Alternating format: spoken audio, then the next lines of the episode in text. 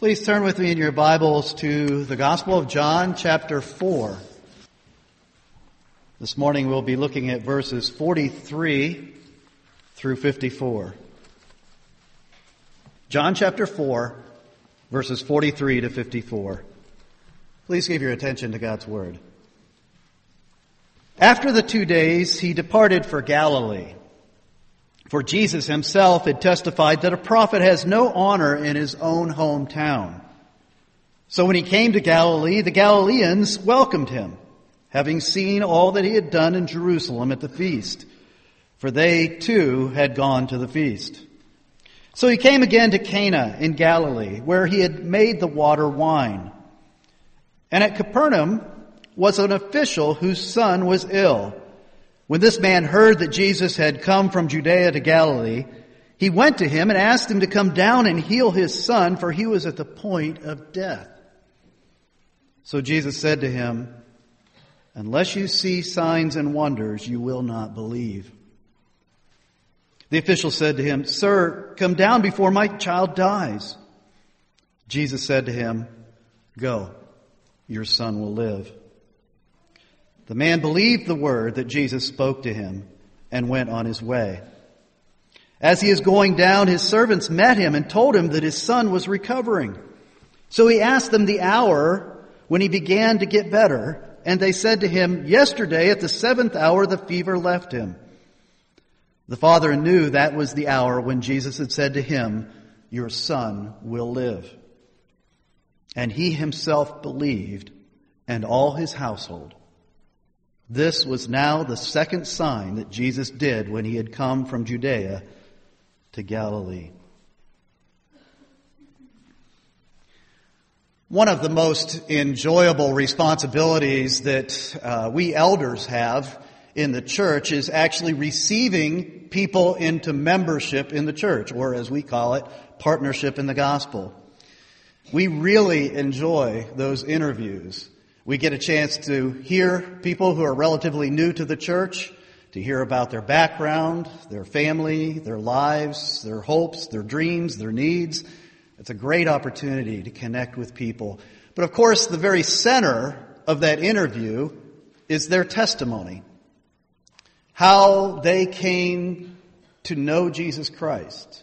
Their spiritual journey from being lost in the darkness to coming into the kingdom of light, the kingdom of the Lord Jesus Christ.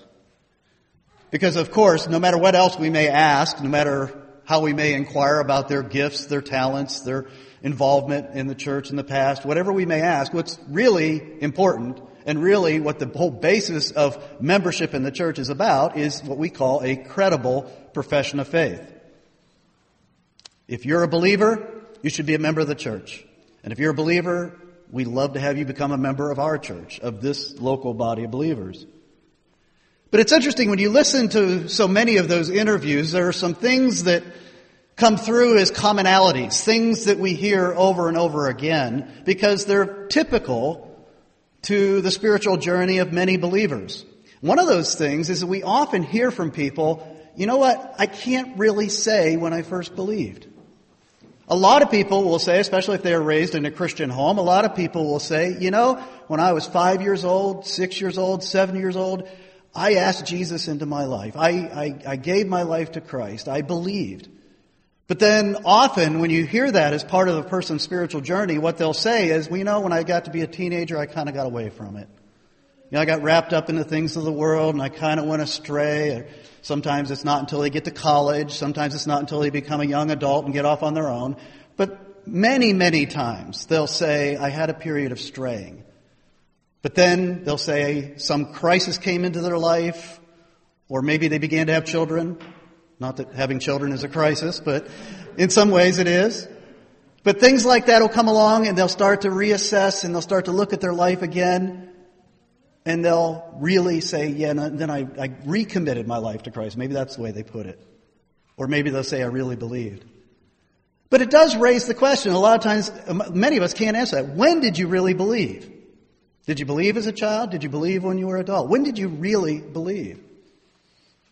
Some people, especially in some theological circles these days, They say that we evangelicals do too much navel gazing about our faith. We're too caught up about whether our faith is real or not, whether we're really believing, and we should focus more on what we're doing, whether we're really living out the faith. And there's a point to be made in that. But I go back to what Paul said. The apostle Paul said when he was talking to professing believers who were living in disobedience in Corinth, this is what he says in uh, 2 Corinthians chapter 13 verse 5. He says, examine yourselves to see whether you are in the faith. Examine yourselves to see whether you are in the faith. Test yourselves.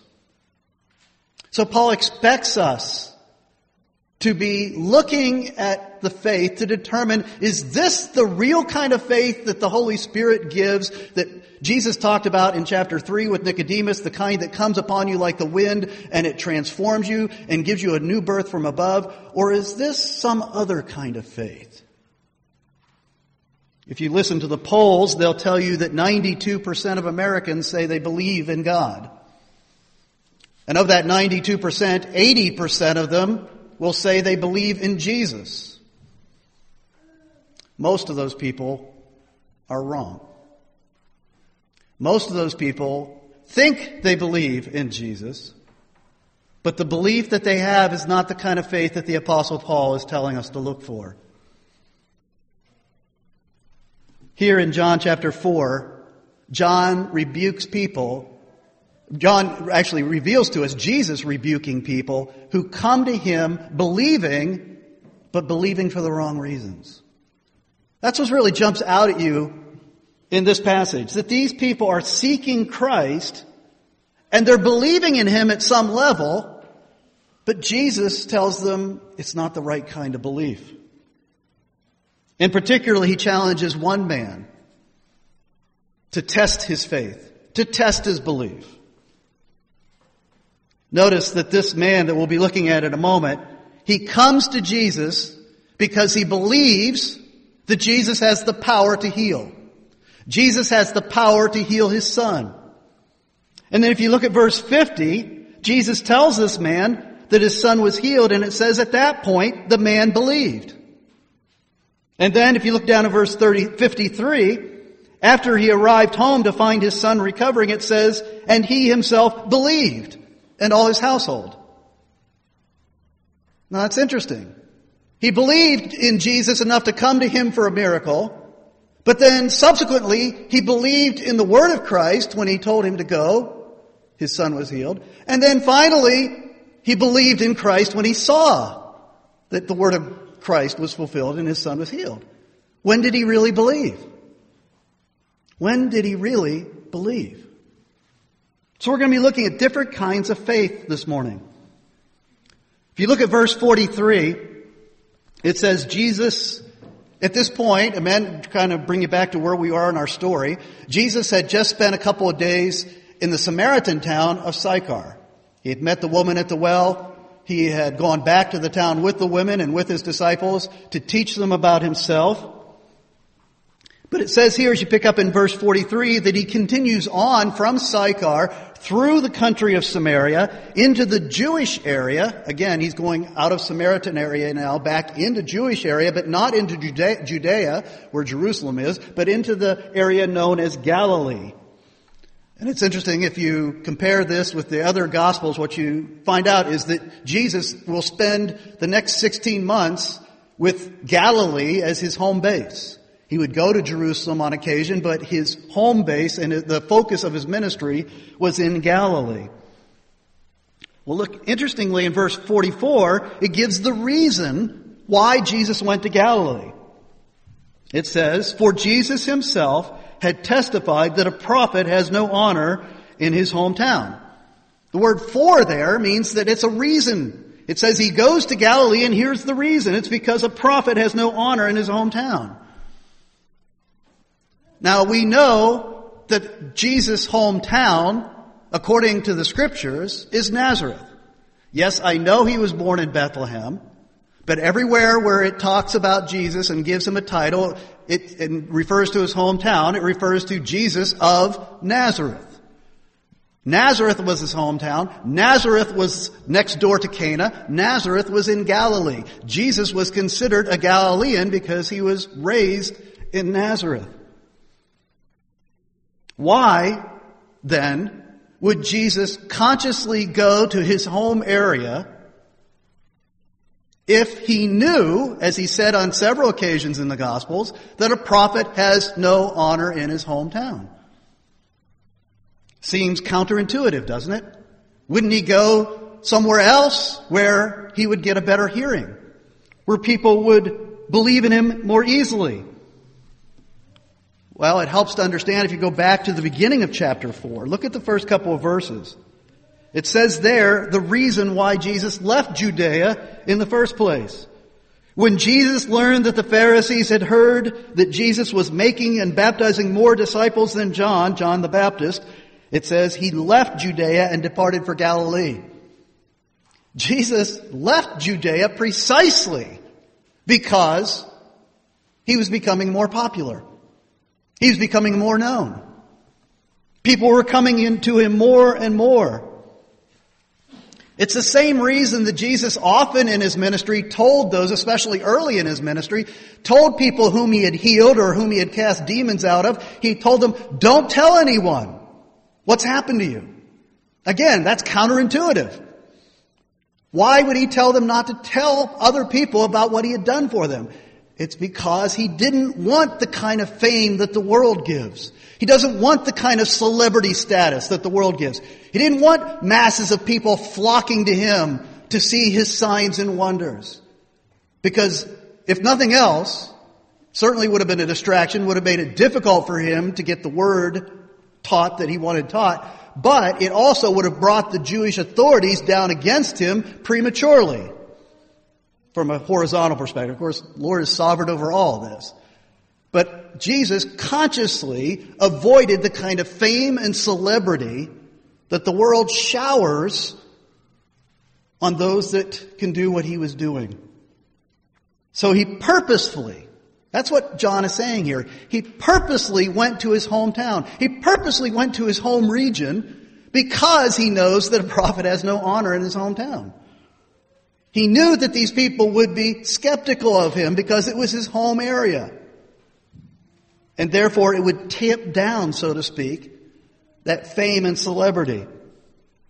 Well, in light of this, if you read on to verse 45, it sounds almost like a contradiction because it says, So, when he came to Galilee, the Galileans welcomed him, having seen all that he had done in Jerusalem at the feast. They received him warmly. They were excited to see him. They had heard about his miracles. They had heard about his signs. They had heard about his teaching. And so they welcomed him to Galilee.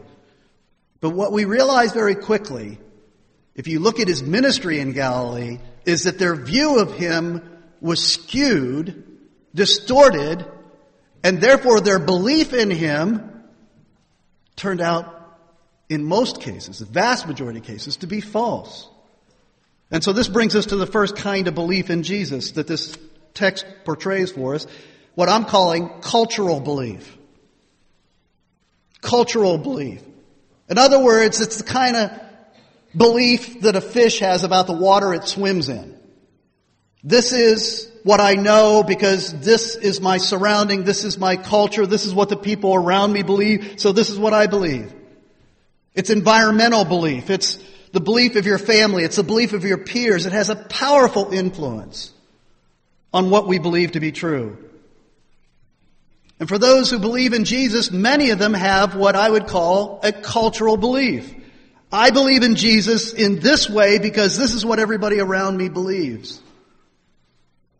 It's interesting. Listen to what happened when Jesus, in a little while, and just a shortly beyond the passage we're looking at now, in terms of time and chronology. Over in Mark chapter 6, it talks about when Jesus goes back to his hometown of Nazareth. Listen what happens there. I'm going to begin reading in verse 1 of Mark 6. He went away from there and came to his hometown and his disciples followed him. And on the Sabbath he began to teach in the synagogue and many who heard him were astonished, saying, Where did this man get these things? Where is the, what is the wisdom given to him? How are such mighty works done by his hands? Is not this the carpenter, the son of Mary and brother of James and Joseph and Judas and Simon? And are not his sisters here with us? And they took offense at him. And Jesus said to them, A prophet is not without honor except in his hometown and among his relatives and in his own household. And he could, it goes on to make the comment, and he couldn't do no mighty work there except that he laid his hands on a few sick people and healed them. And he marveled because of their unbelief. Did you notice what it was that caused the Nazarenes, the people of Nazareth, not only to be slow to believe, but even to quickly become hostile to whom Jesus was revealing himself to be because they said, hey, he's that little carpenter boy who used to live down the street. We know his mother, we know his sisters, his brothers. He can't possibly be who he claims to be. He can't possibly be the Messiah. He can't possibly be the Son of God. They were blinded by their culture. They knew what a Nazarene was like. They knew what a small town boy was like. They knew what a carpenter was like. They knew what the family of Joseph was like. And so they were blinded by what their culture believed about Jesus. Matter of fact, over in Luke chapter 4, it says, after this, they drove him in anger out of town and almost threw him over the cliff. But he miraculously walked away. That's the reception that Jesus got in his hometown of Nazareth. At some point, usually it's somewhere between middle school and the end of college, but at some point, all of us has to ask ourselves the question, these kinds of questions about our basic beliefs in life. Do I believe this because I have fully investigated and confirmed it and have embraced it? Or do I believe this because this is what my parents believed? Or do I believe this is because what my church at home taught? Or do I believe this because this is what my school taught me? Why do I believe what I believe about Jesus? And we have to challenge those cultural blinders. Have you absorbed what you believe about Christ from your environment? Or have you really investigated the claims of Christ in His Word. You know, beliefs about Jesus are a dime a dozen and as many different types of beliefs about Jesus as you have cultures in the world. Atheists believe certain things about Jesus. Muslims believe certain things about Jesus. In Western culture, you believe certain things about Jesus. In third world cultures or Asian cultures, you believe certain things about Jesus. If you're raised Catholic, you believe certain things about Jesus. If you're raised Protestant, you believe certain things. If you're raised in a liberal church or a conservative church, these can all give us blinders, cultural blinders, that prevent us from seeing who He truly is. And so we must go to Christ. I was raised with a rural American Methodist understanding of who Jesus is. And when I got to college, I spent years in college wrestling through what the scriptures really taught. Thankfully, I went to a college, a Christian college that, that taught the Word of God and caused us to dig deep into the Word of God, and I had to challenge all of my assumptions about who Jesus was and what His kingdom looked like and what salvation was all about. And God, by His grace, opened His Word to show me. Not that I've got it all figured out. I know I still have cultural blinders, and that's why we always have to keep going back to the Word of God to be sure that we're believing in the Jesus of God's Word and not the Jesus of our own culture. And so I would ask you this morning to, to just test yourselves, examine yourselves, like Paul says, and say, do I believe what I believe about Jesus because this is what my culture has taught me, what my family has taught me, what my peers have taught me, what my school has taught me? Or do I believe what I believe about Jesus because it's what the Word of God says about Jesus? Well, the Galileans go on to show another way in which they welcome Jesus without truly honoring Jesus, according to the text. And that's the second kind of belief I want to look at, which is temporal belief. In other words, belief for the here and now. Belief for this time. Belief for this world. Belief for what I can see with my eyes. Look at verse 46. It says, When Jesus and the disciples got to Cana in Galilee. And of course, we know Cana because back in chapter 2, that's where Jesus had turned water into wine at the wedding. When they got to Cana, there was a government official, uses the word official here. Probably this guy, he was a Galilean Jew who was probably in the court of Herod Antipas. And so he was a nobleman. And this official, this Jewish Galilean official, comes to Jesus and he begs him to heal his dying son. Now, if you can just put yourself in this man's shoes for a moment, especially if you're a parent, I don't know of a deeper heartache that a parent could have, a feeling of greater desperation and helplessness than to be watching your child dying, knowing that they're dying and not being able to do anything about it. And realize that this young man, this child, this young man, however old he was, would have had the best medical care that was available because of the resources that his father had, but he had done all he could do and his son was still dying. And he begs Jesus to heal him, to come and heal him. Important to note that. He wanted Jesus to come to his house in Capernaum and heal his son. But listen to how Jesus responds. Sounds cold and heartless, doesn't it? He says, Unless you see signs and wonders, you will not believe. Why did Jesus respond to this man this way? You need to understand that the word in the, that the word you, the, the pronoun you in Greek is actually plural. He's not actually speaking to the man alone. He's speaking to the Galileans, this people who give no honor to a prophet in his hometown. He's speaking to these Galileans as a group. And he's saying, you will not believe unless you see signs and wonders. Jesus had seen this kind of belief in signs and wonders earlier back in Jerusalem. Look back in chapter 2. At the end of chapter 2, after he had done some signs and wonders, miracles, in Jerusalem. It says, beginning in verse 23, Now when he was in Jerusalem at the Passover feast, many believed in his name when they saw the signs he was doing. Now again, what does that word believe mean there? What's interesting, it goes on to say, verse 24, But Jesus on his part did not entrust himself to them because he knew all people and needed no one to bear witness about man, for he himself knew what was in man. Jesus was skeptical of their belief. Why? Because they came focused on signs and wonders, looking for miracles.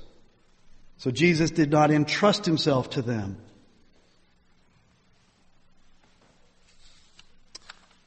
Jesus always rejected belief that was solely focused upon signs and wonders. When people came to him looking for miracles, when Herod or the scribes or the Pharisees came with skepticism saying, give us a sign and then we'll believe, he always rejected them. Because that's the kind of belief that says, I'll believe in you, Jesus, as long as you prove yourself to me over and over and over again. Says, I will believe in you, Jesus, as long as I see visible evidence of your power and your presence in my life. But once those evidences go away, I have no longer any basis for believing in you. In wartime, they call that foxhole conversion. When need is great, and you're desperate, you'll believe. And if you make a bargain, if you prove yourself to me, do a sign and wonder, do a miracle, then I'll believe in you.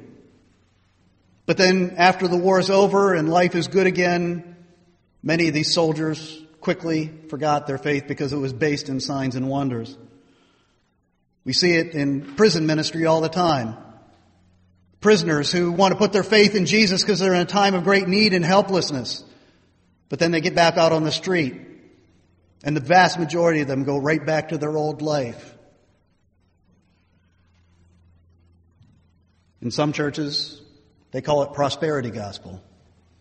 I will believe in Jesus and my faith will get stronger as long as I keep seeing signs and wonders. As long as I keep getting richer. As long as I keep getting more prosperous. As long as I keep getting more comfortable in life. Then I'll believe in Jesus more and more. It's a faith based in signs and wonders not based in Christ. Jesus compared that kind of faith to seed that's sown in rocky ground or seed that's sown in thorny or weedy ground. It gives a brief appearance of genuine belief, but it's quickly proven to be false. It doesn't grow roots, it's choked out. It's faith that's built upon the sand, not built upon the rock of who Jesus Christ is. And when the storms of life hit, it quickly dissipates and disappears. I mean, test yourself. Examine yourself to see if you're in the faith. Examine yourself to see if you really believe, Paul says. One way to do that is to look at how you pray.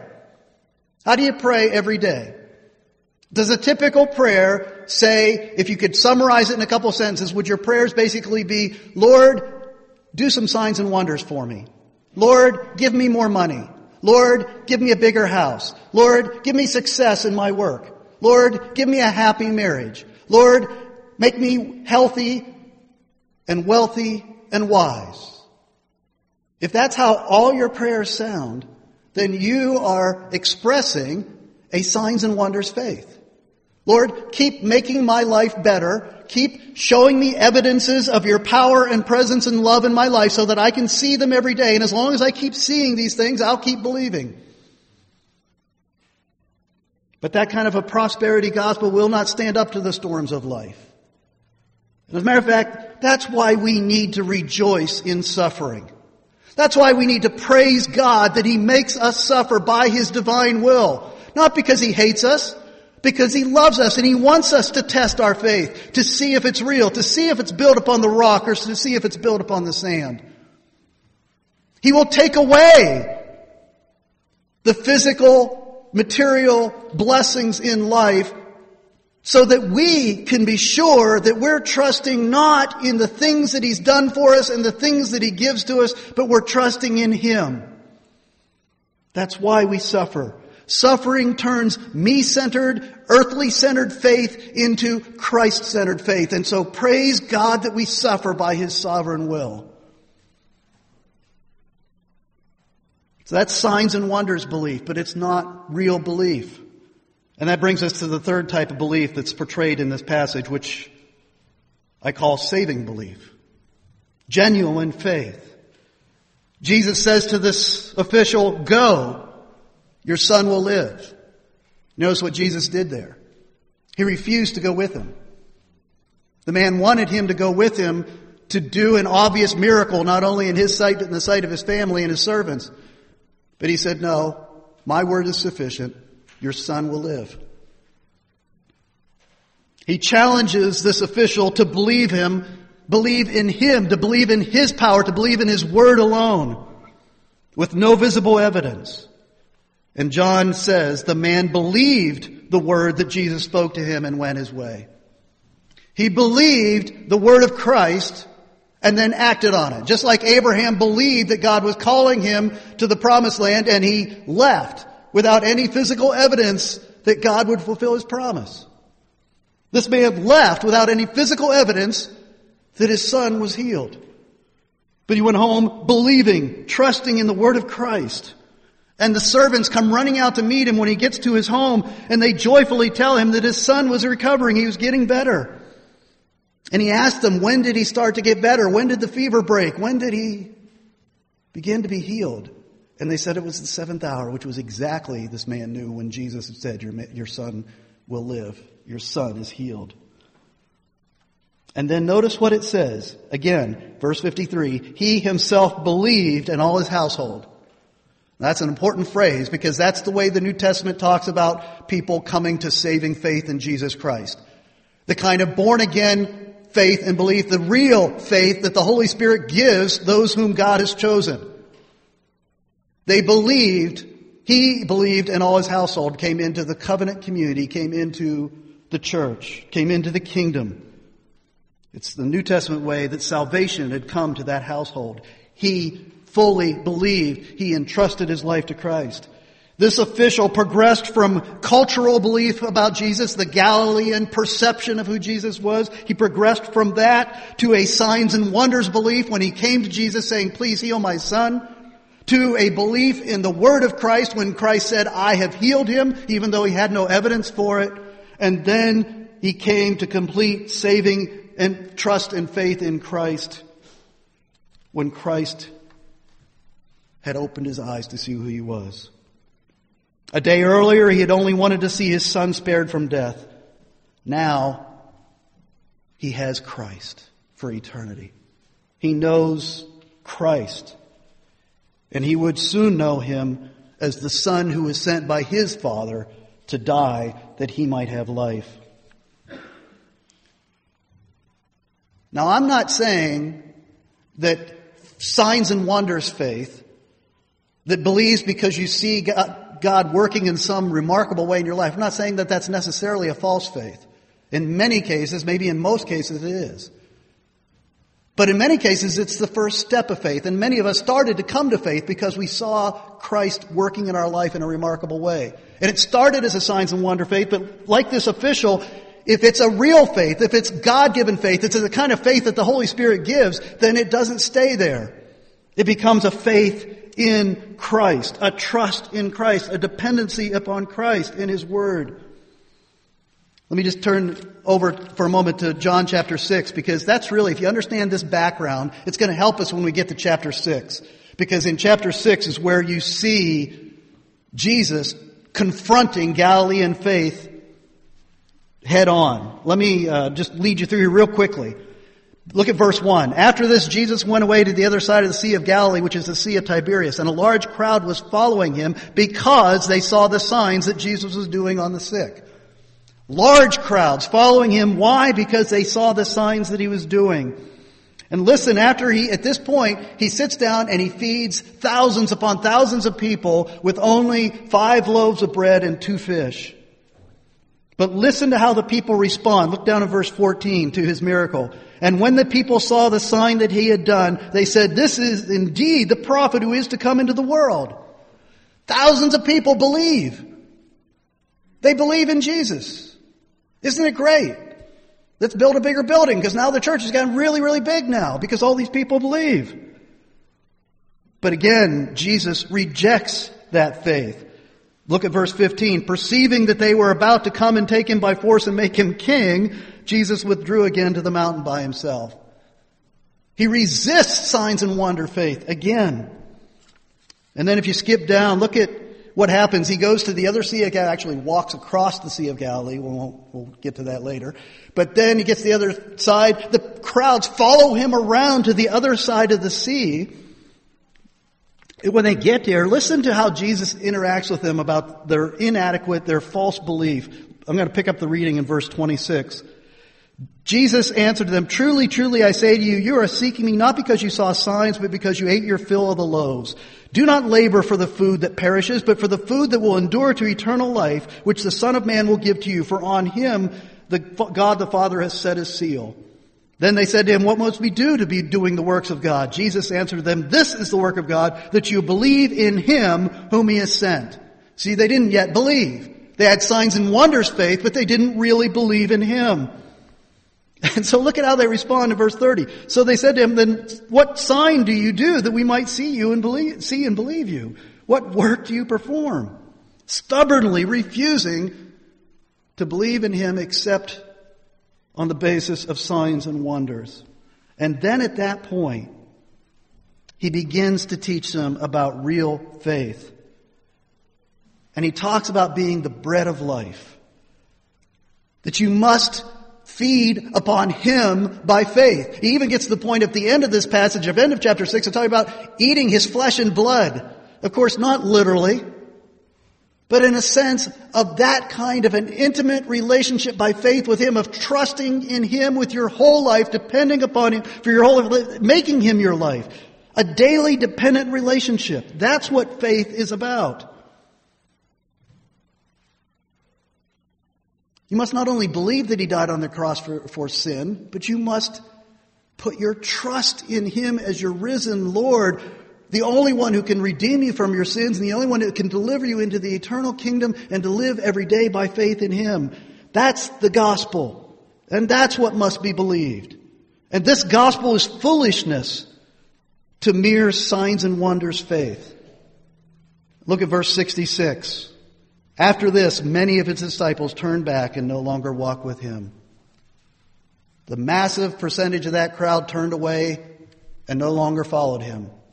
Because he would not accept a faith based on signs and wonders alone. But listen to the response of the true disciples. Here's where you see what true faith looks like. Look at the very next verse. So Jesus said to the twelve, Do you want to go away as well? Examine your faith, disciples. Test yourselves. Do you want to go away as well? Simon Peter answered him, Lord, to whom shall we go? You have the words of eternal life, and we have believed and come to know that you are the Holy One of God. That's what real, spirit given, born again faith in Jesus Christ looks like. Daily, moment by moment, dependence upon the Word of God, trusting in what Christ has done for you and what He will do for you in the future. That's the basis of your faith. John wrote this gospel that you may believe that Jesus is the Christ, the Son of God, and that by believing you may have life in His name. So how do you believe? What kind of faith do you have? Is your faith in Christ a cultural faith? It's what your family and friends and culture have taught you about Him? Or do you believe in Him because of the visible evidences in your life? Things that He does for you in the here and now? Or do you accept Him as the truth and His Word as truth? And do you look to Him in faith, depending upon Him every moment of every day? Examine yourselves to see whether you're in the faith. Test yourselves. Let's pray. Father, we thank you for the gift of faith. But there are so many pretenders out there, so many false claims to faith.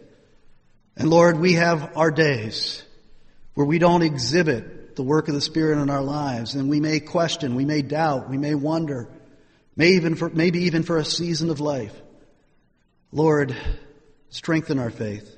Draw our attention not to our temporal needs or what we have done, but draw our attention to Christ, risen from the dead, conquering sin and death and Satan the Lord, the giver of life, the one who has redeemed us and will deliver us into his eternal kingdom. May that be our faith, we pray, because we believe his word. In Christ's name, amen.